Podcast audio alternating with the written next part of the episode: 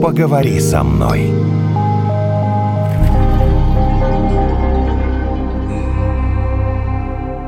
Вот, например, я обидчивая. Ну, я так часто расстраиваюсь из-за каких-то глупостей. Как э, мне через э, вот эту телесно-ориентированную терапию быть менее обидчивым? Может быть, есть какие-то дыхательные упражнения или еще какие-то? Обидчивость – это своего рода ранимость определенная, то есть такая тонкая душевная организация, когда мы там близко к сердцу воспринимаем какие-то события. Причем фраза «близко к сердцу», она прям так э, и звучит и в теле. То есть это у человека обидчивого есть определенный характерологический такой вид тела. Например, там, да, плечики вперед да. выдвинуты, да. То есть как будто бы грудная клетка идет назад. То есть тело сигнализирует собой как раз-таки вот этот симптом. Я сейчас сжалась, как грустный воробей при морозе. Да, еще интонация голоса как раз становится такая вот. Так а сейчас-то ты на что обиделась? Ну, я представила, что я сейчас на что-то обиделась. И меня сразу, ну, или там вспомнила, кто меня вчера обидел. Да. А причем самое интересное, что даже это не ситуативно, а это уже как черта характера становится. То есть, э, что, обидчивые люди всегда ходят? Да. Закрытые, да?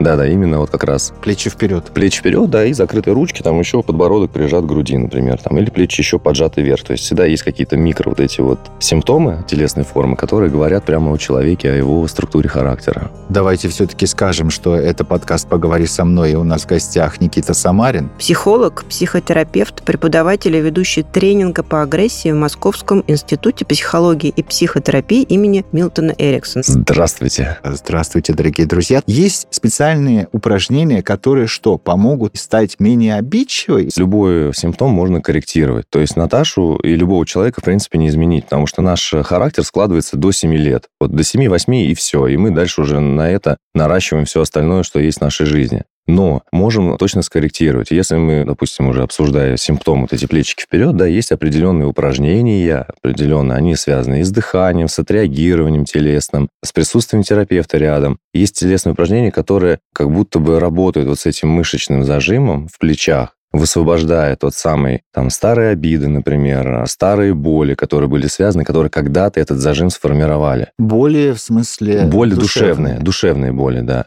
То есть наше тело всегда как-то реагирует сжатием каких-либо мышц в зависимости на то чувство, которое оно проживает. Например, страх, плечики идут вперед, обиды, там, да, убираем грудную клетку назад, Берем на себя лишнюю ответственность, не свою, горбим спину. То есть прям разгибательные мышцы спины, они, им сложно держать спину в тонусе. Вот это удивительно, что, казалось бы, нагрузка психологическая, а мышцы ведут себя так, как будто несем на горбу мешок с цементом. Ничего удивительного, связано все внутреннее, внешнее. Да, Вильгельм Райх так и говорил, что наша душевность, она нигде как в теле иначе не проявлена. Вильгельм Райх – это основатель как раз телесного ориентированного подхода. Вот я смотрю сейчас на Евгения, у него так бровки ветки домиком поползли. А это что тут при чем? Я не знаю, вот я хочу понять, это что значит? Он заинтересован или а он почему ты на руки не обратил внимания? Я сам обратил внимание на собственные Потому руки. что я смотрю на твое прекрасное лицо. А, ладно, а я на свои прекрасные руки смотрю, и вдруг я понимаю... они. Да, что они в замке, причем я это сделал... Непроизвольно, непроизвольно. неосознанно. Да, да, да, да, неосознанно. Это обозначает, как мне рассказывали психологи, это обозначает, что я прямо от вас закрываюсь, от обоих. Ну, слушайте, я от вас не закрываюсь. Ну нет, это неправда, это так не есть. И вот здесь начинается вот это искажение в работе с клиентом, что сам клиент доносит как будто бы информацию одну, я не закрываюсь. Но да. тело говорит, во-первых, замок устойчивый, вот эти бровки вверх, как Наташа заметили, и это точно Евгений сталкивается с некоторым, скажем так, нагрузкой того, что я говорю, потому что та информация, которую я доношу, она mm-hmm. вызывает удивление, брови вверх, да, и, возможно, сопротивление как раз. Это что... вот э, закрываешь да. руки в замок. Да. Это сопротивление. В данном случае можно сказать так. То есть как будто бы есть осторожность с тем, чтобы согласиться со мной, с тем, что От я обратного говорю. пойдем. И что, если я руки разомкну, это значит, что я перестану сопротивляться тому, что вы вот мне Нет, говорите, стресс да? внутренний у вас, Жень, будет сильнее, потому что если вы попробуете просто вот так посидеть несколько минут и так. попробовать вести беседу, то изменится внутреннее чувство. И, то есть как будто больше страха, станет больше чувства уязвимости появится. Это я развел, друзья, руки, развел сейчас в сторону. Если мы продолжим говорить, то через какое-то время, скорее всего, руки вернутся на место, потому что контроль пропадет вот этого момента. Специально я развел руки. Ручки вернутся. Ориентирование, Женя, вот сейчас мы прям ориентируемся на ваше тело. Причем да. мы сейчас прям с ним контактируем. То есть зрительный контакт – это тоже контакт с телом, как ни странно. Да. Предупреждать надо. Телесное считывание – это тоже телесная как бы работа, телесный контакт. И в данном случае мы пока делаем работу, например, если мы представили, что мы на сессии, это работа по осознаванию своего тела и по осознаванию того, что происходит со мной сейчас внутри. Мгм. У вас, как у клиента, например. Ну, или, например, ты сидишь за обедом,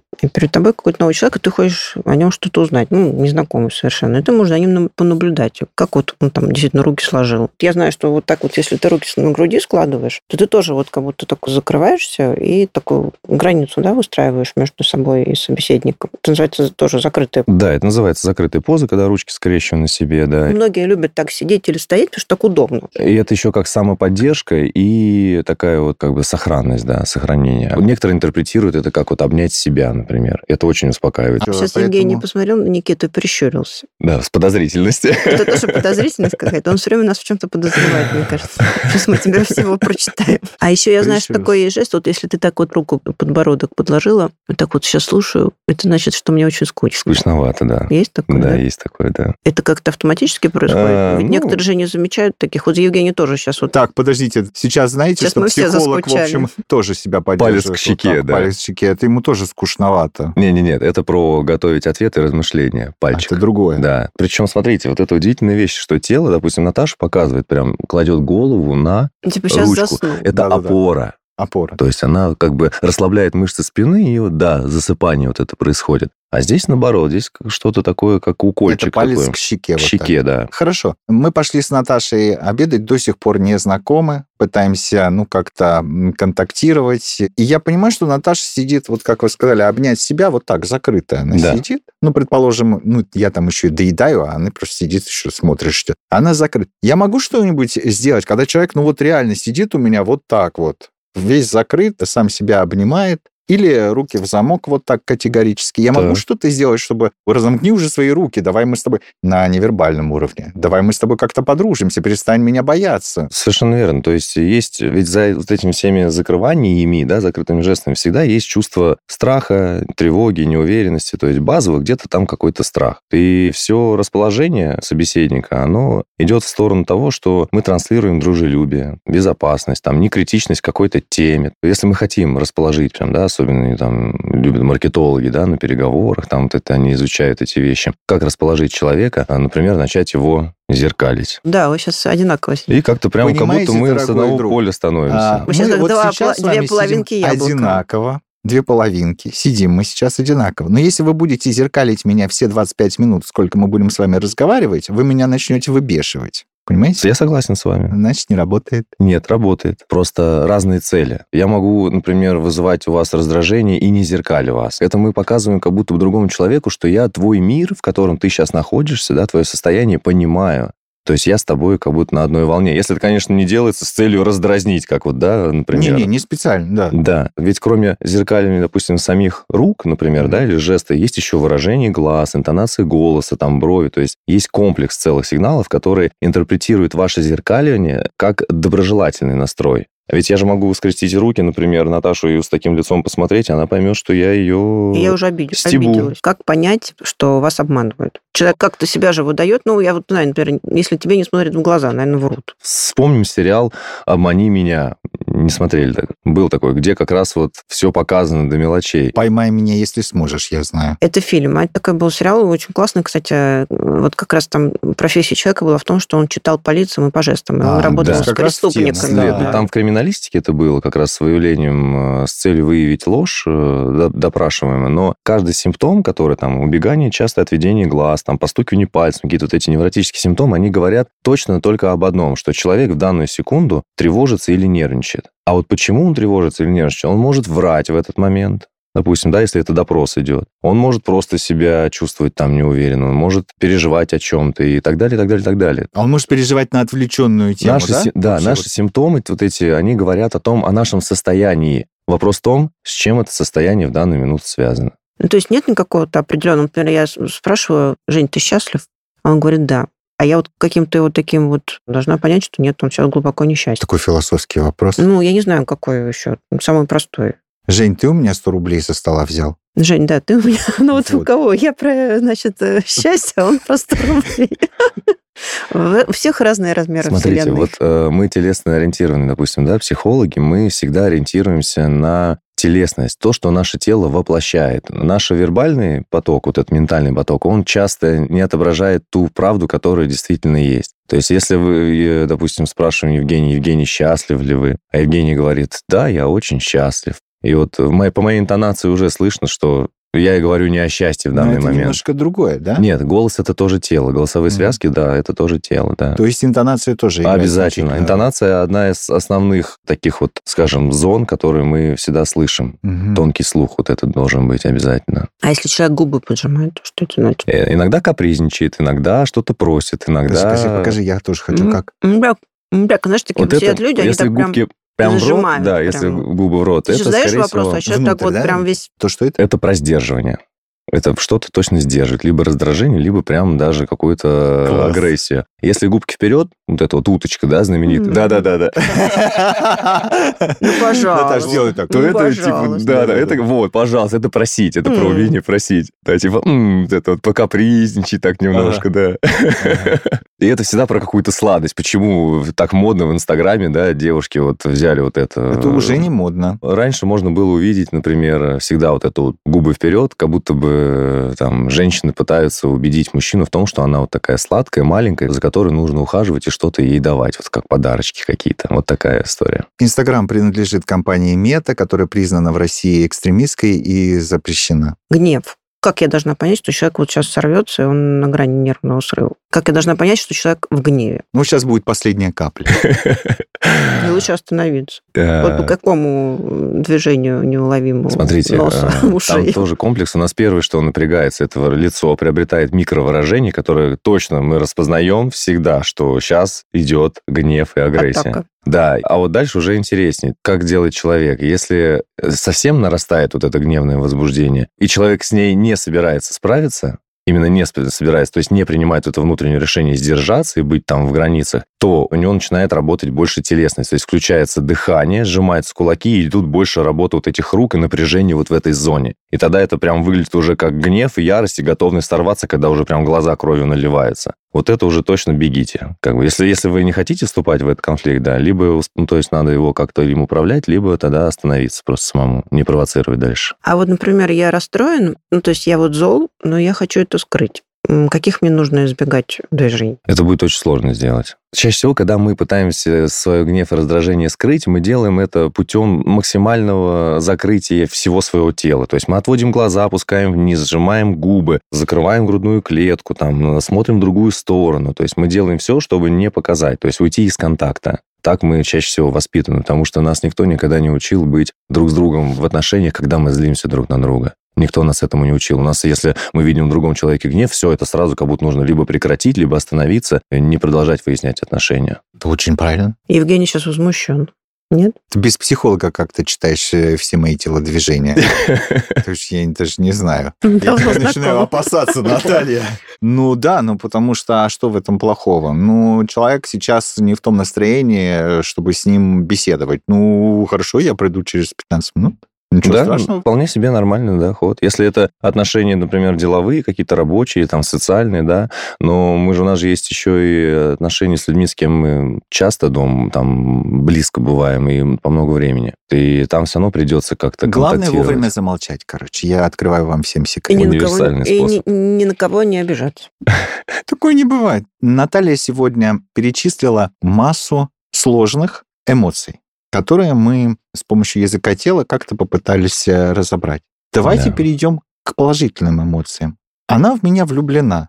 Я могу понять это по языку жестов тела. Да, по выражению лица, по блестящим глазам, По по, улыбке, по Могу? интонации голоса, да, и Слушай, потому ну как... мне э, 20 девушек улыбаются в течение рабочего дня. Это что, они все влюблены? Нет, так не Не, работает. нет, вы я же перечислил комплекс целый. Ну-ка, ну-ка, А, медленно. Так, Еще раз, горящие глаза блестящие. глаза, глаза покажи. Я в очках. Да, не очень. Так, что А? Искренняя улыбка. Это работает. Так. Да. То есть улыбка тоже разная бывает, да, когда есть улыбка официальная, такая формальная, да, а есть улыбка искренняя. То есть это разные. Мы умеем управлять частью мышц лица, которые мы делаем произвольно, то есть специально. А есть мышцы, которые включаются только при определенном психическом процессе. То есть когда мы А. радуемся, они прям начинают подтягиваться. Эта улыбка другая становится. И глаза тоже меняют форму. То есть так ты не соврешь. По сути, нет. А еще что? Чтобы случайно не проколоться. Видишь, какая искренняя улыбка. Да, и самое главное, что если бы это был, допустим, флирт или что-нибудь такое, то это было бы осанистость определенная, то есть определенное движение, вот эта ротация вот этими плечами тут была бы, Мы да. все выпрямились. И просто здесь, чтобы кстати, да. заметь, мы так все выпрямились, Все так э, даже подтянулись. И здесь еще были бы вот эти сигналы шеи, вот эти были бы там, или э, взгляды там наискосок, какие-то такие заигрывающие А, контакты, да. А как это шея? Я никогда Ну не пробовала. Я прям показал сейчас Евгению. Вот. Ну смотри, смотри, ну как бы, ну это и вообще еще из детства, что-то там Да. э, в угол, на нос, куда-то там, короче. Вот, про детство.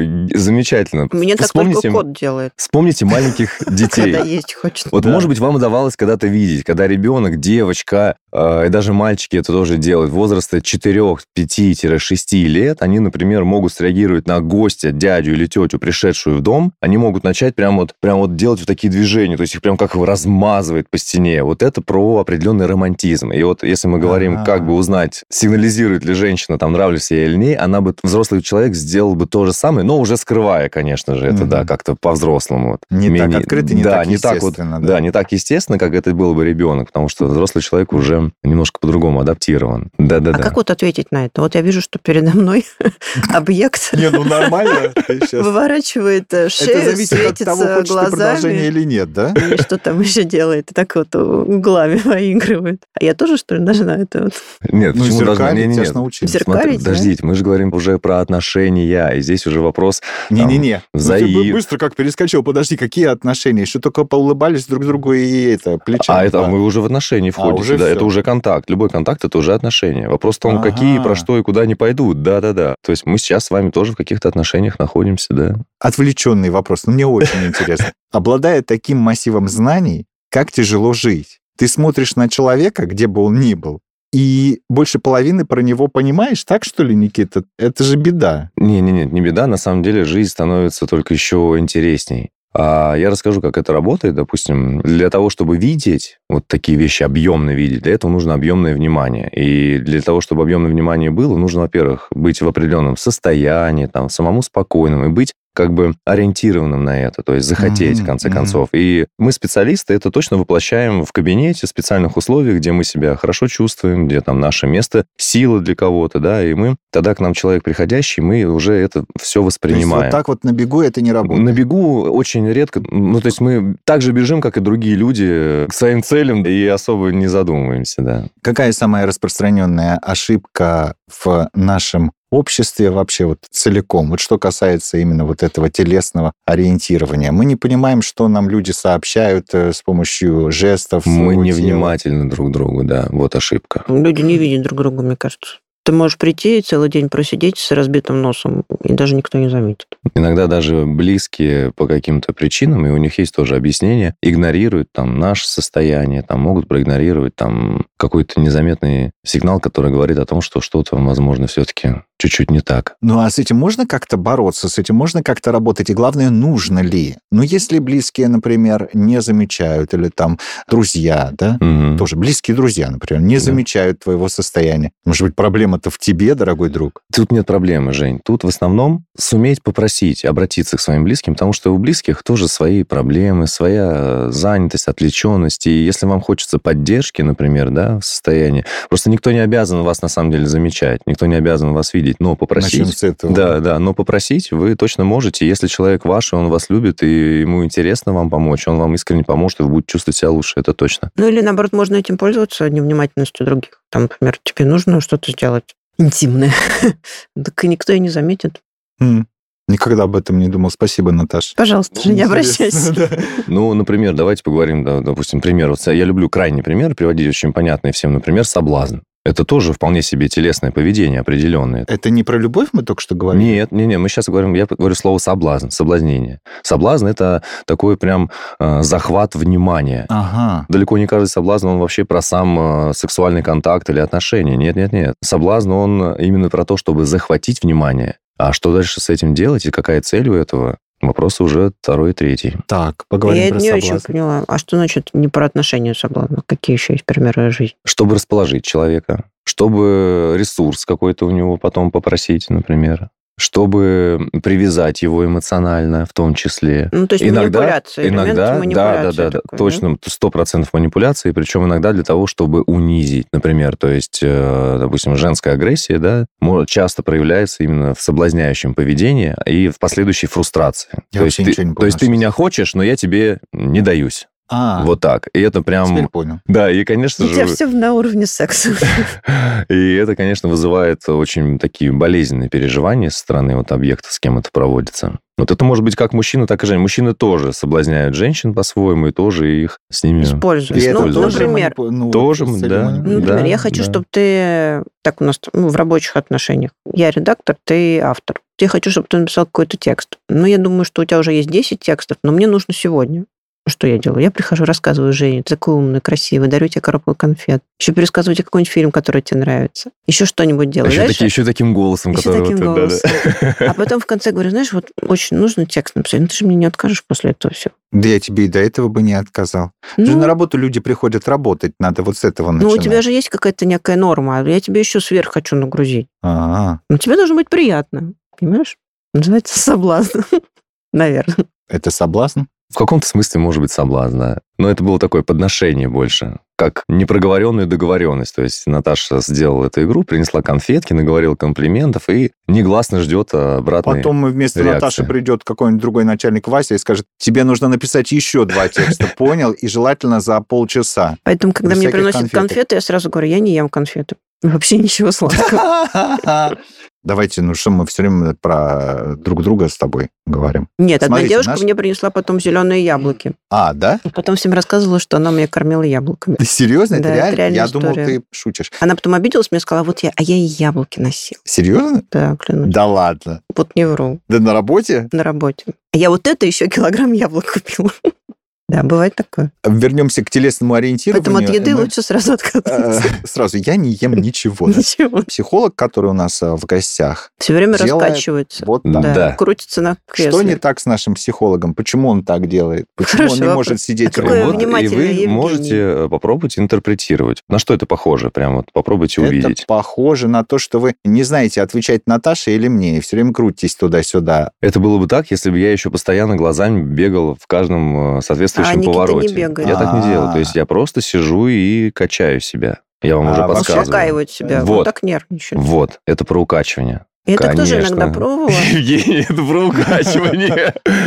Да, оно может проявляться в разных формах. То есть на вашем стуле удобно делать именно вот так. Там, на другом стуле можно было покачиваться там вперед-назад. Но вообще это иногда действует так. Вот я сейчас стала за вами наблюдать, за Никитой, вот за вашими движениями, как маятник такой. Я так чувствую, что он меня тоже начинает немножко вот так вот То есть укачивать. Никита заодно и тебя укачивает. Он еще в красном на фоне желтого, я так... Ну, еще вот такая больная тема. Объясните мне, пожалуйста, почему во время разговора люди регулярно вот стучат вот это вот. Это что? Это у них с, с нервами что-то или что? Ну Он да. мне что-то объясняет. Но это прям уже, я бы сказал, как вы сейчас это показали, это уже определенная такая эмоциональная Нет, ну это экспрессия. психоз. Нет, ну потом потише, потише. Но все равно психоз какой-то. Есть определенные структуры характера людей, которые эмоциональны такие, да, не обязательно это прям психоз. Психоз это немножко страшнее. Я видел психоз, поверьте.